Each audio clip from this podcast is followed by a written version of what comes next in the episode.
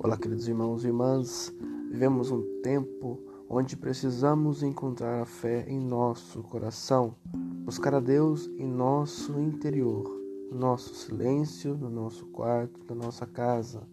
Existe aí uma dificuldade para nos encontrarmos, para o abraço, para a oração comunitária. Mas agora é momento de encontrar Deus no íntimo do nosso coração o reencontrar esse Deus que habita em nós e que muitas vezes foi disperso por tantas atividades que nós fazemos por aí. O momento agora é de interioridade.